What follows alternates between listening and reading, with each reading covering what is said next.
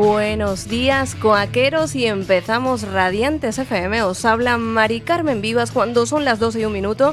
Recordemos que hoy tenemos muchas, muchas cosas que hablar, entre ellas la pedagogía sistémica. Conectaremos con José Antonio García y también con Micaela Beiro Oreiro. Y aquí con nosotros tenemos a Charo López Amor. Bienvenida, Charo. Hola, Mari, buenos días, gracias. ¿Qué tal estás esta mañana? Bueno, disfrutando de un sol radiante. Por supuesto que sí, aquí estamos en Galicia y tenemos una muy buena temperatura, además que tenemos un sol radiante como este programa. Recordemos que Charo López Amor es pedagoga, además es consteladora familiar, y ella nos va a aportar todo este sistema que, por supuesto, nos va a dar beneficios para una educación más sana, más culta y, por supuesto, más participativa y más compenetrada, que es lo que queremos. Por supuesto, hoy también tenemos un... vamos a hacer un homenaje ahí a un instrumento estupendo que es el sitar, Charo. A ver qué te parece a ti. ¿Te escuchas el sitar tú mucho? Me encanta, me gusta mucho la música de la India.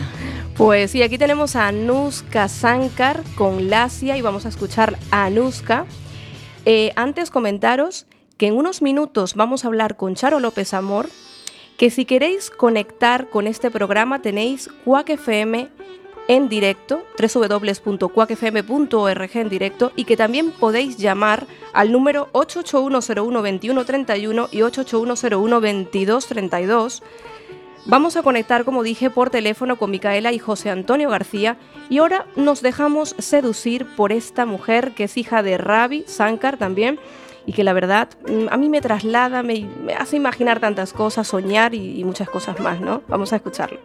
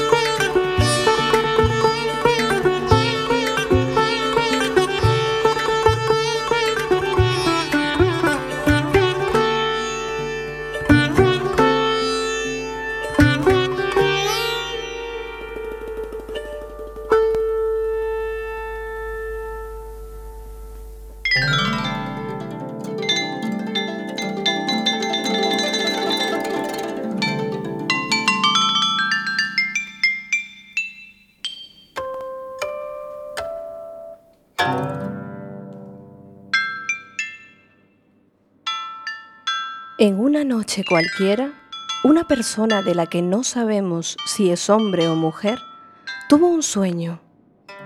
Es un sueño que todos tenemos alguna vez. Esta persona soñó que en sus manos recibía unas cuantas monedas, unas monedas de sus padres. No sabemos si eran muchas o pocas, si eran miles, cientos o una docena, o aún menos. Tampoco sabemos de qué metal estaban hechas, si eran de oro, plata, bronce, hierro o quizá de barro.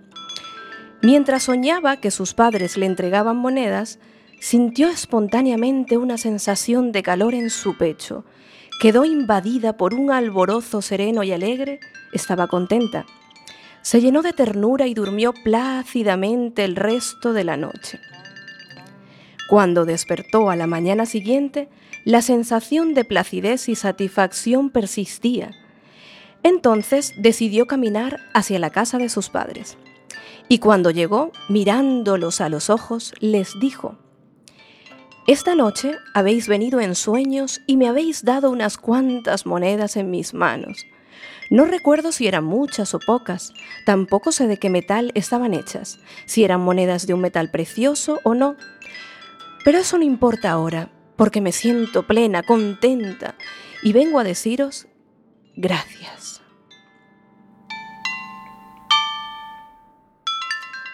Son suficientes, son las monedas que necesito y las que merezco. Así que las tomo con gusto porque vienen de vosotros. Así que las tomo con gusto porque vienen de vosotros. Con ellas seré capaz de recorrer mi propio camino. Al oír esto, los padres, que como todos los padres se engrandecen, se ponen contentos cuando los hijos nos, los, los reconocen, ¿verdad que sí? Entonces, se sintieron aún más grandes y generosos, y en su interior sintieron que aún podrían seguir dando a su hijo todo y mucho más, porque la capacidad de recibir amplifica la grandeza y el deseo de dar. Así dijeron: «Ya que eres tan buen hijo, puedes quedarte con todas las monedas, puesto que te pertenecen. Puedes gastarlas como quieras y no es necesario que nos las devuelvas. Son tu legado único y personal. Son para ti».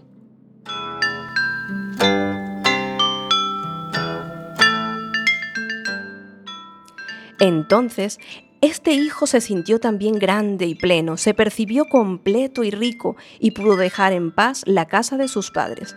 A medida que se alejaba, sus pies se apoyaban firmes, firmes, firmes sobre la tierra y andaba con fuerza. Su cuerpo también estaba bien asentado en la tierra y ante sus ojos se abría un camino claro y un horizonte esperanzador. Mientras recorría el camino de la vida, encontró distintas personas con las que caminaba lado a lado. Se acompañaban durante un trecho, a veces más largo, más corto, otras veces estaban con él durante toda la vida. Eran sus socios, sus amigos, parejas, vecinos, compañeros, colaboradores e incluso sus adversarios. En general, el camino resultaba sereno, gozoso, en sintonía con su espíritu y su naturaleza personal. Tampoco estaba exento de los pesares naturales de la vida, por supuesto, pero era el camino de su vida. De vez en cuando esta persona volvía la vista atrás hacia sus padres y recordaba con gratitud las monedas recibidas, y cuando observaba el transcurso de su vida, miraba a sus hijos o recordaba todo lo conseguido en el ámbito personal, familiar, profesional, social o espiritual. Aparecía la imagen de sus padres y se daba cuenta de que todo aquello había sido posible gracias a lo recibido de ellos y que con éxito y logros los honraba. Se decía a sí mismo: no hay mejor fertilizante que los propios orígenes. No hay mejor fertilizante que los propios orígenes. Y entonces su pecho volvía a llenarse con la misma sensación expansiva que le había embargado aquella noche. Sí, aquella noche cuando recibió las monedas. Sin embargo, en otra noche cualquiera, otra persona tuvo el mismo sueño. Pues sí, otra persona tuvo el mismo sueño. Ya que tarde o temprano todos llegamos a tener ese sueño. Venían sus padres y en sus manos le entregaban unas cuantas monedas. En este caso tampoco sabemos si eran muchas o pocas, si eran miles o cientos, una docena o aún menos. No sabemos de qué metal estaban hechas o si eran de oro, plata, bronce, hierro, barro. ¿Qué más da? Al soñar que recibía en sus manos las monedas de sus padres, Esta persona sintió espontáneamente un pellizco, incomodidad. La persona quedó invadida por una agria inquietud, por una sensación de tormento en el pecho, un lacerante malestar. Durmió llena de agitación lo que quedaba de noche, mientras se revolvía encrespada entre las sábanas. Al despertar, aún agitada, sentía un fastidio que parecía enfado, enojo, pero que también tenía algo de queja, resentimiento. Quizás lo que más reinaba en esa persona era la confusión y su cara en el rostro de sufrimiento, de disconformidad, llena de furia, un tinte de vergüenza. Decidió caminar hacia la casa de sus padres y al llegar allí mirándolos les dijo: «Esta noche habéis venido a mis sueños y me habéis dado unas cuantas monedas». No sé si eran muchas o pocas, tampoco sé de qué material estaban hechas. Si eran de metal, ¿qué importa? Porque me siento vacía, lastimada y herida. Vengo a deciros que vuestras monedas no son buenas ni suficientes. No son las monedas que necesito, ni son las que merezco, ni las que me corresponden. Así que no las quiero y no las tomo, aunque procedan de ustedes y me lleguen a través vuestro. Con ellas mi camino sería demasiado pesado, triste. Así que se marchó y no tomó las monedas. Y los padres, que como todos los padres se empequeñecen y, uh, se empequeñecen y sufren cuando no tienen el reconocimiento de sus hijos, pues se sintieron aún más pequeños.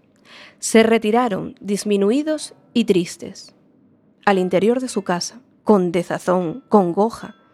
Comprendieron que todavía podían dar mejor a este hijo, porque ante la dificultad para tomar y recibir, la grandeza y el deseo de dar se hacen pequeñas y languidecen. Guardaron silencio, confiando en que con el paso del tiempo y la sabiduría que trae consigo la vida, quizás se pudiera llegar a enderezar los rumbos fallidos de ese hijo. Es extraño lo que ocurrió a continuación.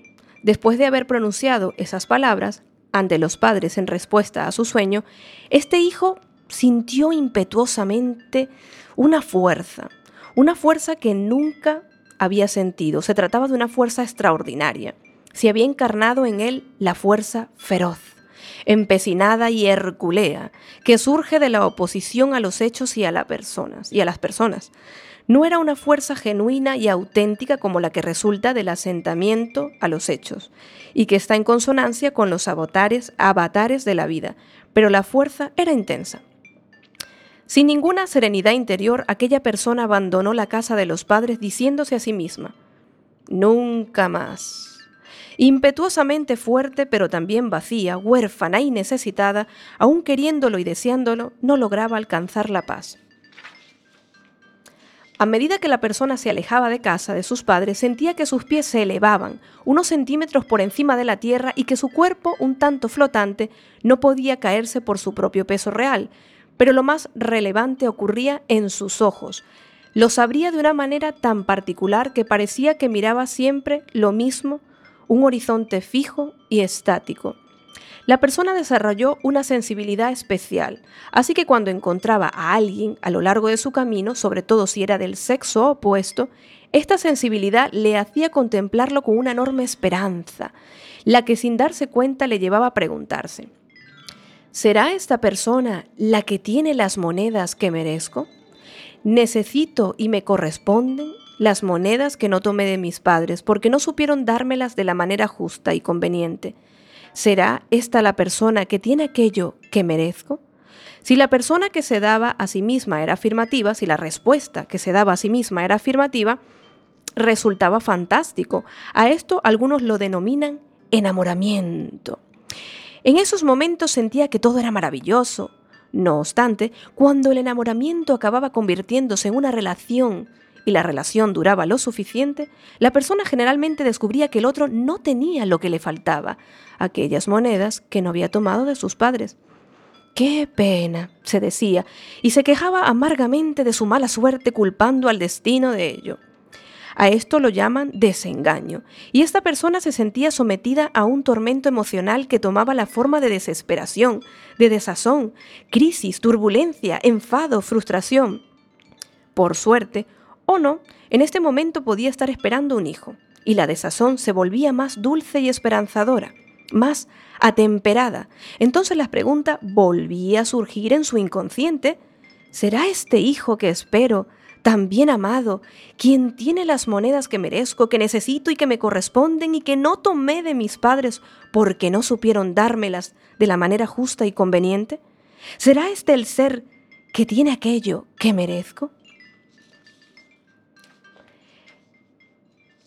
Cuando se contestaba de nuevo que sí, era maravilloso, formidable, y empezaba a sentir un vínculo especial con ese hijo. Imaginaros ese vínculo, ese vínculo asombroso, muy estrecho, lleno de expectativas, de anhelos. Pero si pasa el tiempo suficiente, la mayoría de los hijos desean tener una vida propia y saben que tienen propósitos de vida propios e independientes de sus padres. Entonces, aunque aman a sus padres y desean hacer lo mejor para ellos, la presión de tener vida propia resulta exigente, imperiosa y tan arrolladora como la sexualidad. Así que como siempre, así que así es como de nuevo esta persona comprende un día que tampoco su hijo tiene las monedas que necesita, merece y le corresponden. Sintiéndose más vacía, huérfana y desorientada que nunca, entra en crisis, desesperación, enferma. Ahora tiene entre cuarenta y cincuenta años, la fase media de la vida. Ahora ningún argumento la sostiene ya, ninguna razón la calma. En su catacrack grita: ¡ayuda! ¡Ayuda! ¡Ayuda! Hay tanta urgencia en su tono de voz, su rostro está tan desencajado, nada la calma, nada puede sostenerla, y así que decide ir al terapeuta. La terapeuta la recibe pronto y la mira profunda y pausadamente y le dice: yo no tengo las monedas. Hay dos clases de terapeutas, los que piensan que tienen las monedas y los que saben que no las tienen. El terapeuta, el terapeuta ha visto en sus ojos que sigue buscando las monedas en el lugar equivocado y que le encantaría equivocarse de nuevo. El terapeuta sabe que las personas quieren cambiar, pero les cuesta dar su brazo a torcer, no tanto por dignidad, sino por tozudez y costumbre. Él piensa: amo y respeto mejor a mis pacientes cuando puedo hacerlo con sus padres y con su realidad, tal y como es. Los ayudo cuando soy amigo de las monedas que les tocan, sean las que sean. El terapeuta añade: yo no tengo las monedas, pero sé dónde están y podemos trabajar juntos para que también tú descubras dónde están, cómo ir hacia ellas y tomarlas. Entonces el terapeuta trabaja con la persona y le enseña que durante muchos años ha tenido un problema de visión. Mmm, interesante, un problema óptico, un problema de perspectiva. Ha tenido dificultades para ver claramente. Mmm, ¿se trata de eso? Pues sí. El terapeuta le ayuda a reenfocar y a modular su mirada, a percibir la realidad de otra manera, desde una perspectiva más clara, más centrada y más abierta a los propósitos de la vida, una manera menos dependiente de los deseos personales del pequeño yo que trata de gobernarnos. Un día, mientras espera a su paciente, el terapeuta piensa que está listo y que debe decirle por fin y claramente dónde están las monedas. Y este mismo día, como por arte de magia, llega el paciente, tiene otro color de piel, las facciones en su rostro se han suavizado y comparte su descubrimiento. Sé dónde están las monedas. Siguen con mis padres. Primero solloza, luego llora abiertamente, después surge el alivio, la paz y la sensación de calor en el pecho. Por fin. Durante el trabajo terapéutico ha atravesado las purulencias de sus heridas, ha madurado en su proceso emocional y ha reenfocado su visión. Ahora se dirige de nuevo, como lo hizo hace tantos años, atrás, a la casa de sus padres. Los mira a los ojos y les dice: vengo a deciros que en estos últimos diez, veinte o treinta años de mi vida he tenido un problema de visión, un asunto óptico. No veía claramente y lo siento. Ahora puedo ver y vengo a deciros que aquellas monedas que recibí de vosotros en sueños son las mejores monedas posibles para mí. Son suficientes y son las, men- las monedas que merezco, que me corresponden. Son las monedas más adecuadas. Para que pueda seguir, vengo a daros las gracias. Las tomo y con gusto, porque vienen de vosotros, y con ellas puedo seguir andando mi propio camino. Ahora los padres, que como todos los padres se engrandecen a través del reconocimiento de sus hijos, vuelven a florecer y el amor y la generosidad fluyen de nuevo con facilidad. Así el hijo ahora es plenamente hijo, porque puede tomar y recibir. Los padres le miran sonrientes con ternura y contestan: ya que eres tan buen hijo, puedes quedarte con todas las monedas, puesto que te pertenecen. Puedes gastarlas como quieras y no es necesario que nos las devuelvas. Son tu legado, único, propio y personal para ti. Puedes tener una vida plena. Ahora este hijo se siente grande, pleno, se percibe completo y rico y puede por fin dejar la casa de los padres con paz. Con paz. A medida que se aleja, siente sus pies firmes, pisando el suelo con fuerza. Su cuerpo también está asentado en la tierra y sus ojos miran hacia un camino claro y un horizonte esperanzador.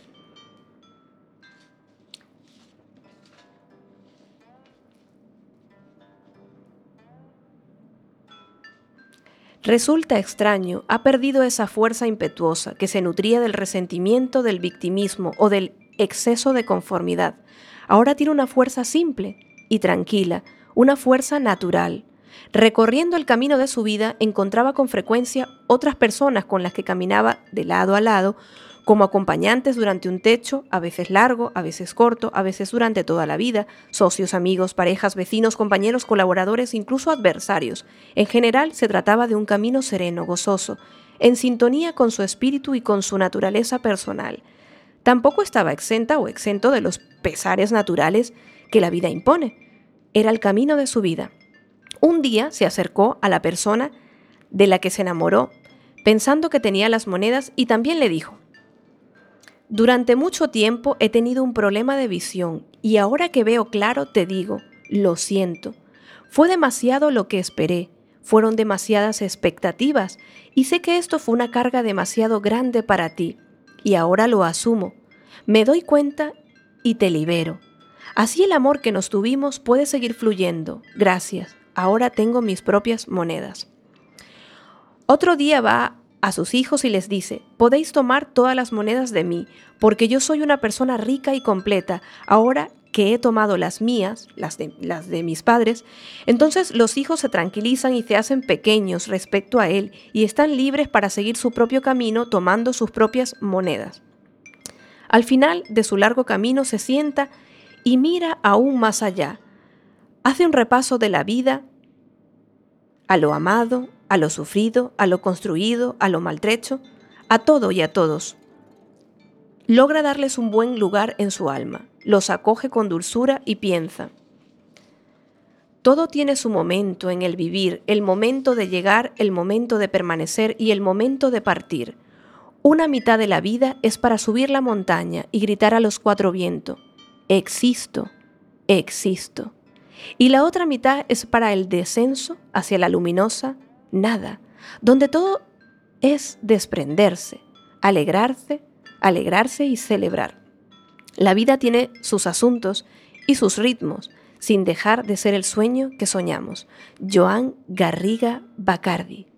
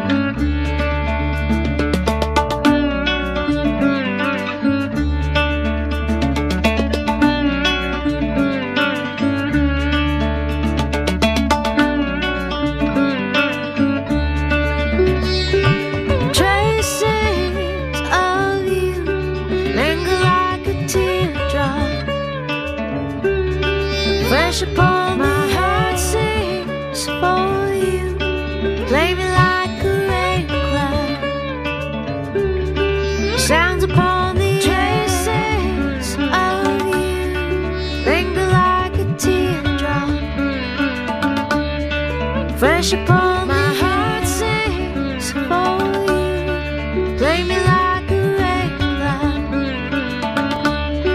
sounds upon the air.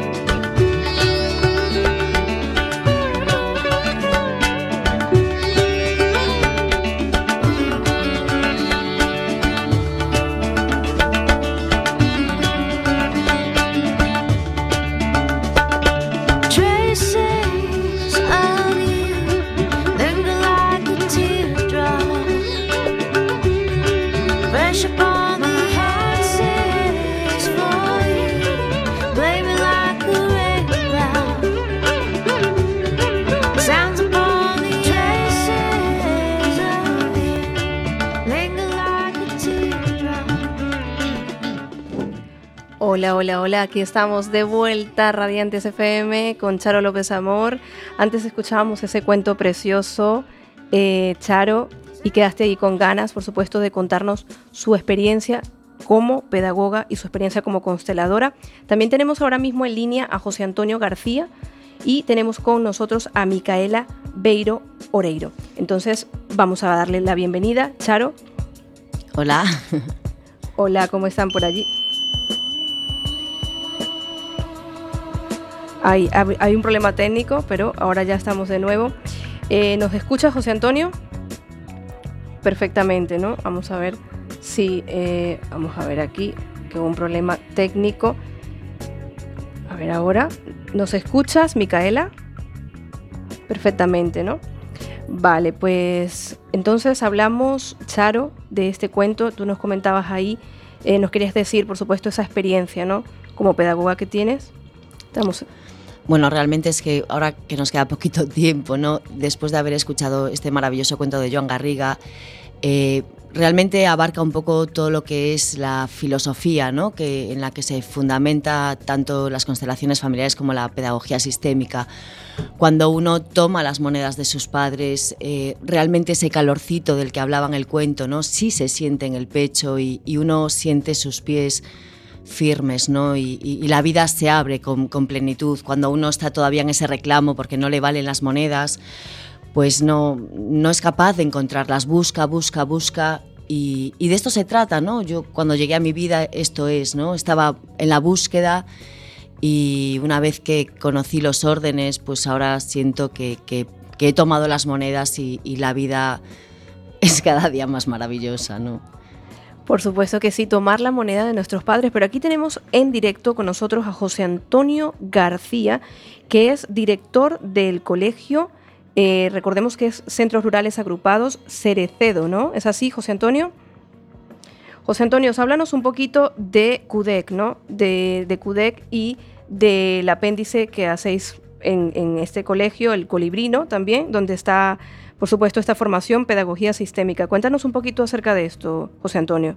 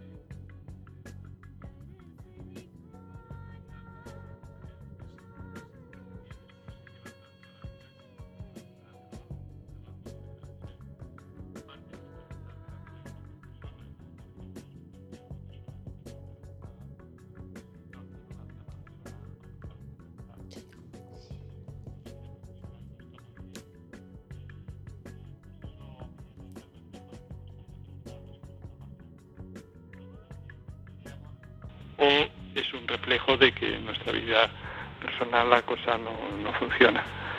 Y lo que hace la universidad es eso. Nosotros en Centro Colibrí, que son dos cosas diferentes, una cosa es mi vida profesional dentro de un colegio público como director, que es el que era Cerecedo, y otro el trabajo que hago eh, como psicólogo y como pedagogo en el Centro Colibrí, que es un, un gabinete de psicología, que tiene un convenio con la Universidad del CUDEC y que en España, en esta parte de, de Asturias, León, Galicia, Extremadura, es la encargada, es el encargado de, de llevar esta formación a, a, a todas las personas que quieran hacerla.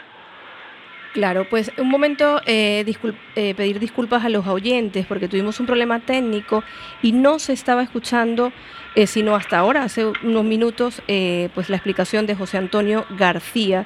La verdad, perdona José Antonio, porque tengo que volver a presentarte porque hubo un momento en que no se escuchó absolutamente nada, ¿no? Entonces vamos a volver comentando que José Antonio es director de Cerecedo en León. Y que actualmente también, eh, junto con María Jesús, me habías comentado, lleva lo que es el tema de la formación de pedagogía sistémica. Volvemos, José Antonio, si nos puedes explicar un poco, porque se perdió un momento que se perdió el, el audio y no se escuchaba, ¿eh? Bueno, me preguntabas, eh, no quiero ser reiterativo, pero me preguntabas qué que, que era la Universidad del CUDEC, ¿no? Correcto. Vale, eh, pues vuelvo a decir que la Universidad del CUDEC es un, una universidad multicultural privada de, de México, que lo que ha hecho a nivel mundial es dar formación en psicología sistémica y pedagogía sistémica a través de cursos de, y de licenciaturas y también de máster.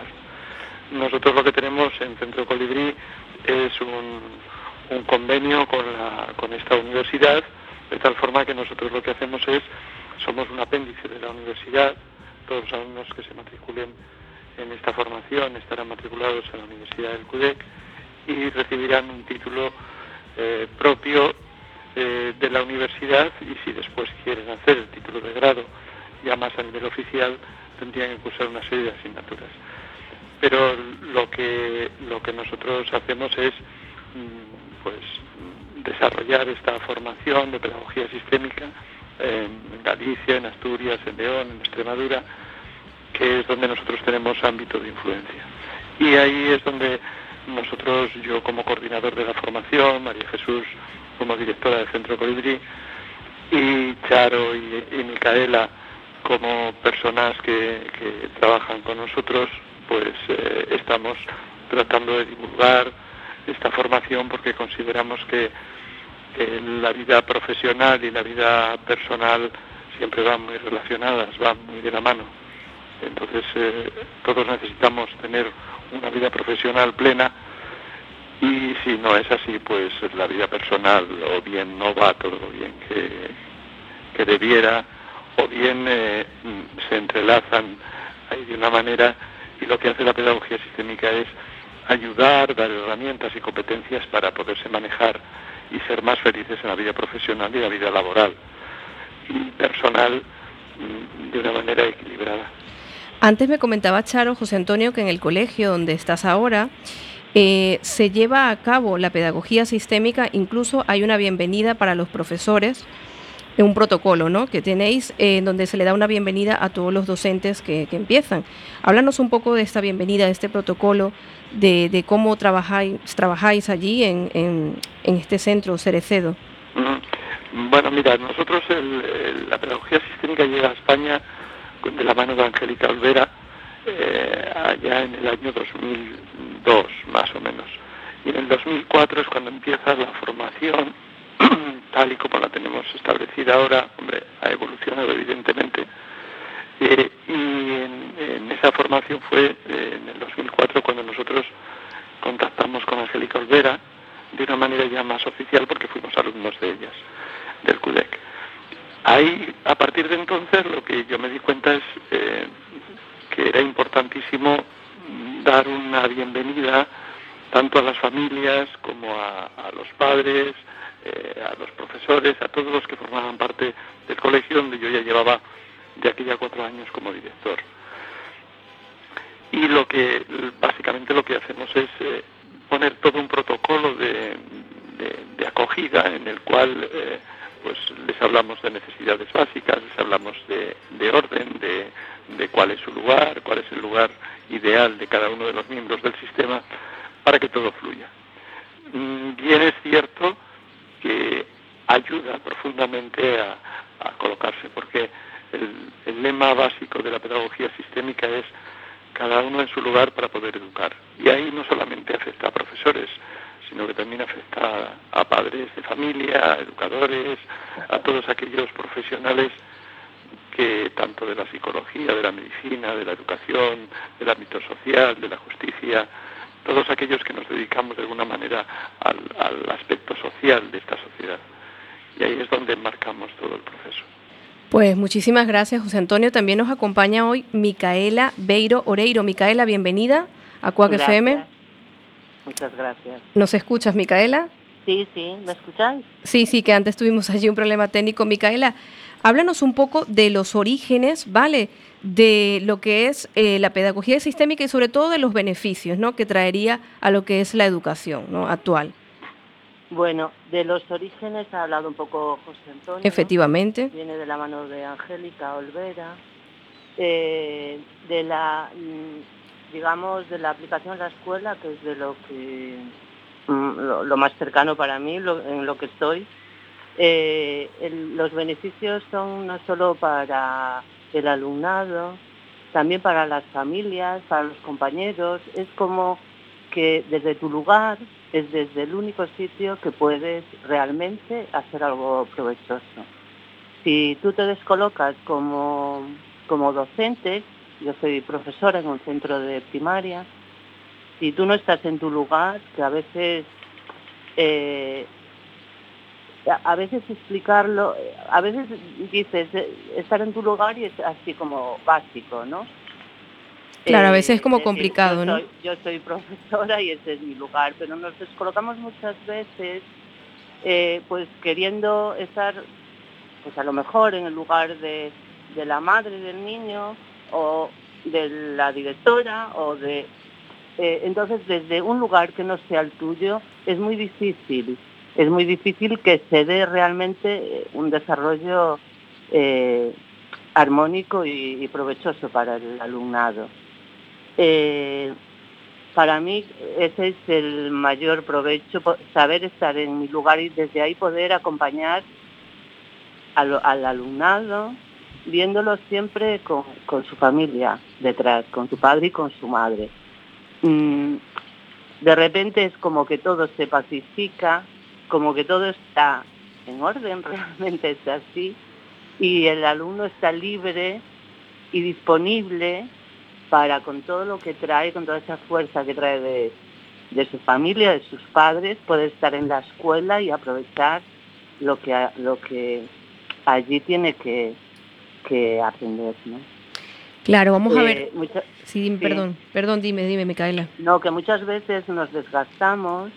Eh, Todos los, los maestros, todas las maestras hacen un trabajo excelente y muchas veces eh, eh, nos desgastamos porque no estamos realmente en nuestro lugar, nos desgastamos yendo en contra de una familia, nos desgastamos tirando de un niño que no puede estar en ese momento, nos desgastamos muchas veces y no sirve para nada.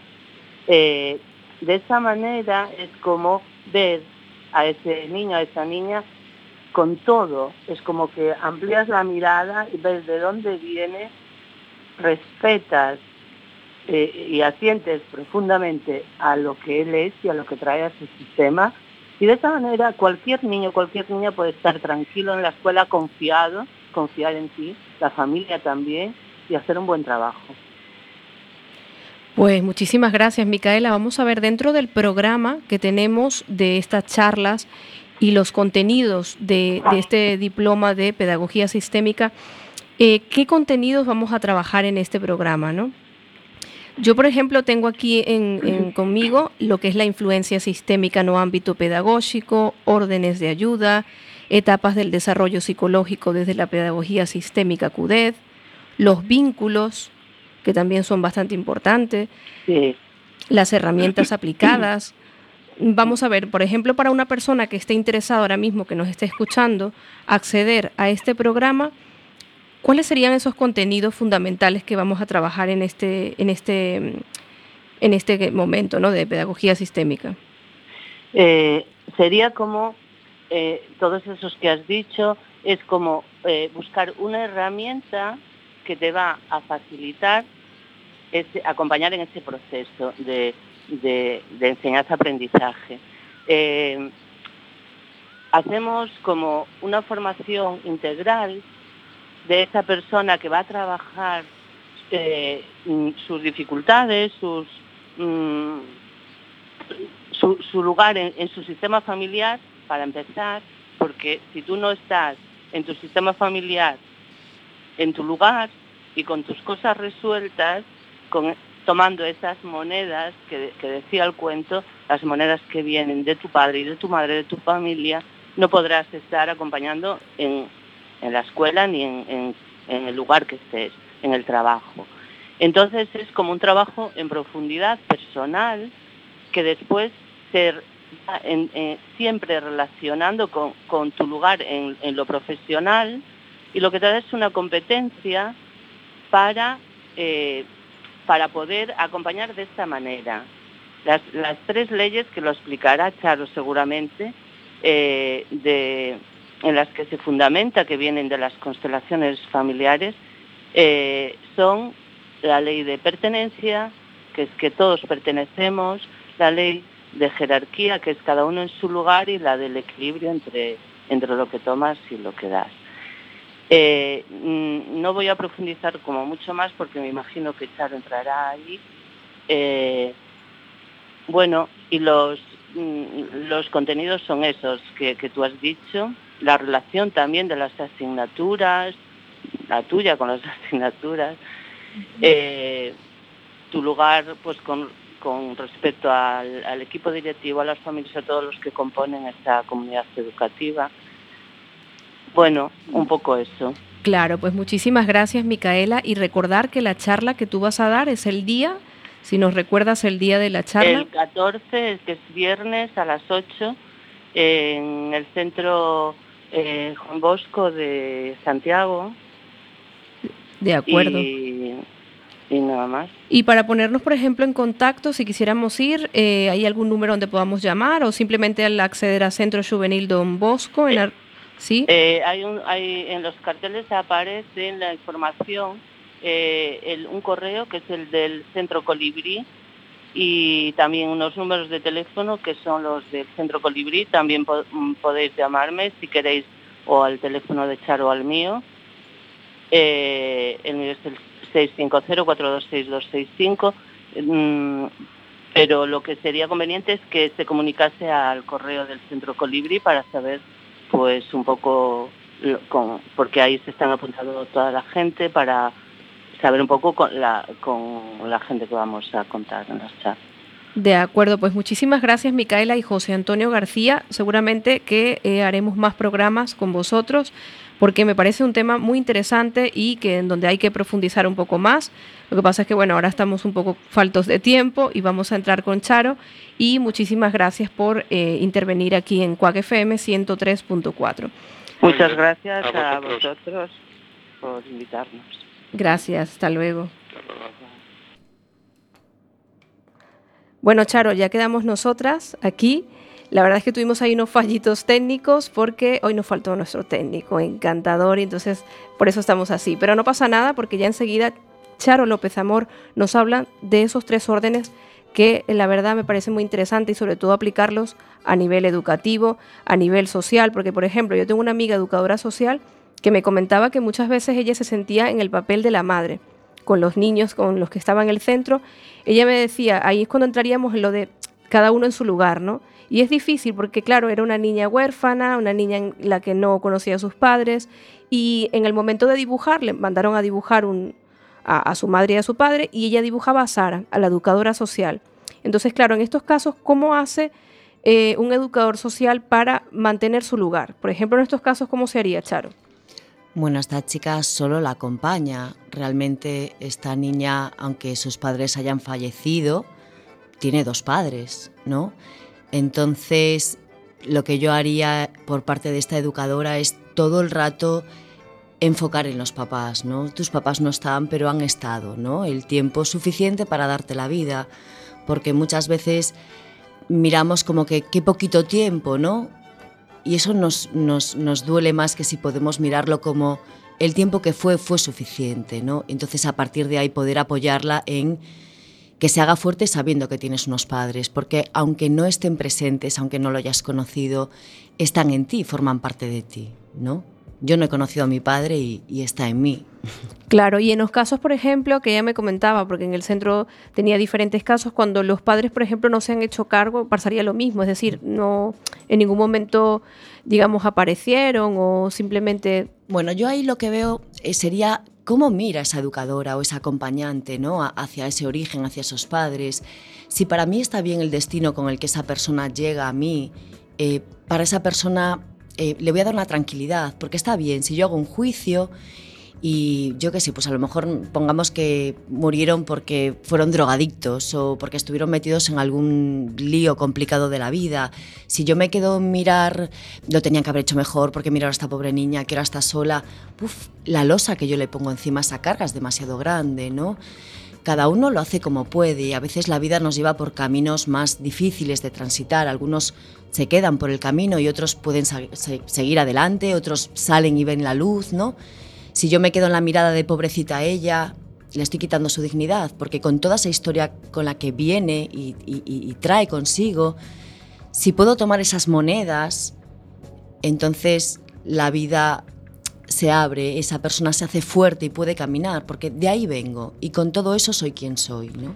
Claro, eso es muy importante y fundamental, ¿no? En la, a la hora de, de, bueno, de ser acompañantes, docentes, tutores, el poder acompañar sin juzgar.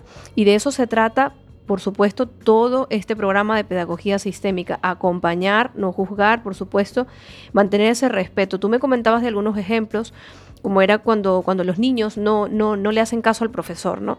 Digamos que, ¿esto por qué ocurre? Bueno, ahí el tema del perfil del pedagogo, claro.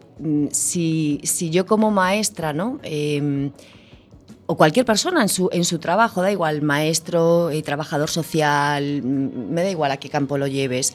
Eh, si yo me siento pleno y me siento en orden, eh, no hago juicio hacia el que está al lado, eh, de alguna manera eh, claro, es, es, que, es que es algo bastante profundo, pero digamos que cuando yo no si, si, si, si yo no resuelto mis asuntos y todavía estoy en ese reclamo, cuando tenga alguien al lado, sean niños, sean mm, personas dependientes, lo que sea, eh, yo todavía soy un niño porque estoy en el reclamo, una niña. Si yo todavía, como mamá, estoy reclamándole a mi madre que no estuvo, que me dejó, que no estoy mirando a mis hijos como tal, estoy mirando a, a mis padres. Entonces, la, no miro hacia la vida, digamos. Entonces, con los maestros pasa que si el maestro está en el reclamo, los niños le van a mostrar esto al maestro en el aula. Cuando el maestro está en paz y ha tomado las monedas, está disponible para darle a los niños lo mejor. Y los niños esto lo sienten, están en confianza y toman. Si el maestro está en el reclamo, realmente está en el reclamo de ese niño que algún día fue. Y los niños lo miran y sienten esa parte de niño, con lo cual lo miran como a un igual. Entonces es más complicado que les puedan hacer caso, ¿no? Hay niños que montan mucho escándalo en el aula, hay maestros que dicen, jo, es que el aula que me ha tocado este año, bueno, vamos a mirar un poquito hacia adentro cómo estás tú también, ¿no? Claro, esto es muy importante, porque muchas veces miramos hacia afuera y nunca dentro, ¿no? Y por supuesto esto es importante en todos los ámbitos, pero a nivel educativo como que mucho más, porque realmente... Somos un, como un ejemplo, en realidad todos, ¿no? Somos, tenemos una parte de responsabilidad, pero el maestro sobre todo tiene que haber resuelto, ¿no? Todo su, su, su, su digamos, bagaje emocional para poder transmitir, para poder estar en el lugar que le corresponde, que al fin es docente y poder respetar, sea cual sea la situación de los padres de este niño o de esta niña, respetarlos sin juzgarlos y, por supuesto, siempre honrarlos, ¿no? Independientemente de cómo venga, de eso se trata la pedagogía sistémica, independientemente si son drogadictos o no, si han abandonado o no, siempre, siempre, siempre y por cualquier, siempre hay que honrar a los padres, ¿no? De este niño, porque Digamos que siempre vamos a volver a ese origen, como el cuento de las monedas, y nuestra vida no la vamos a llevar de una manera plena y satisfactoria si no terminamos de reconocer esas monedas, amarlas y actuar en, en consecuencia, ¿no? Eh, yo también quería hablar un poco sobre España, ¿no? España eh, a nivel de pedagogía sistémica, ¿cómo lo ves tú? Tú me comentabas que esto va con CUDEC, que es en México, y que también están, me decías, igual en Europa, Rusia, que tienen pensado llevarlo, ¿no? Bueno, ahora mismo eh, es, la verdad es que es una herramienta muy innovadora, entonces está creciendo muy rápido. Aquí en España hay diferentes centros que imparten eh, pedagogía sistémica. Como dijo José Antonio, el Centro Colibrí se encarga, digamos, de la zona nor- noroeste, ¿no?, de la península. Luego hay otros espacios, pues como podría estar el centro en Madrid, o bueno, hay diferentes eh, en España.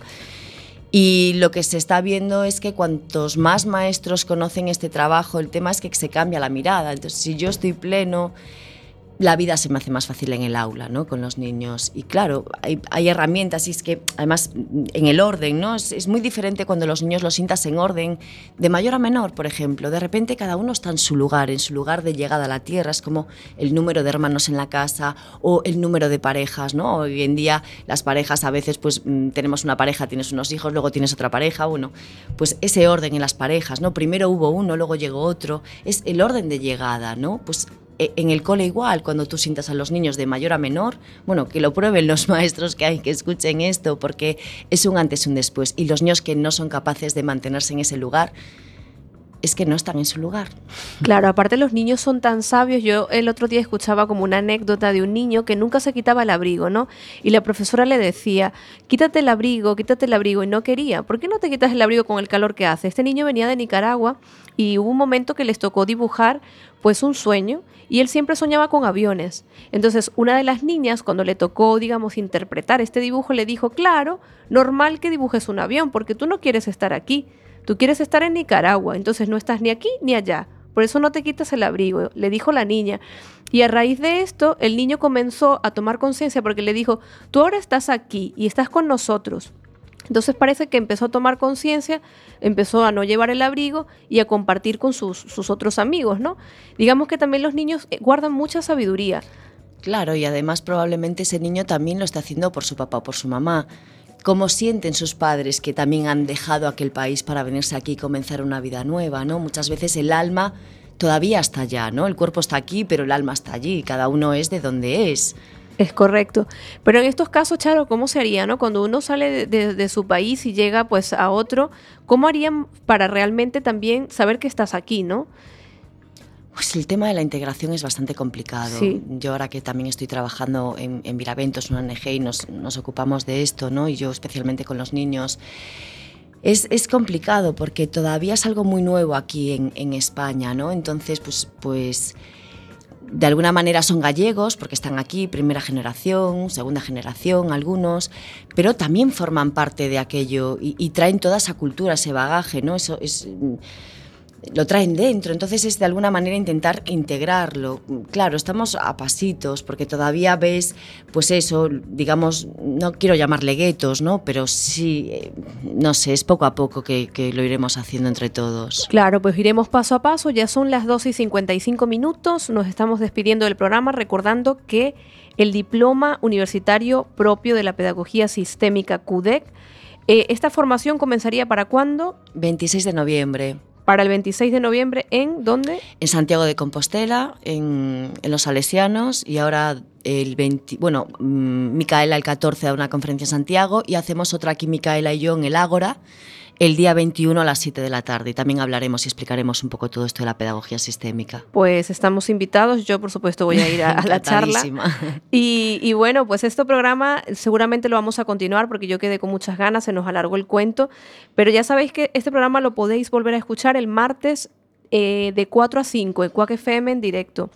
Vale, de cuatro a cinco el martes la retransmisión, y en la página Radiantes de Facebook, ahí también podemos acceder a este programa. Pues ahora nos vamos despidiendo y que disfrutéis del domingo. Charo. Muchísimas gracias, Mari, un placer.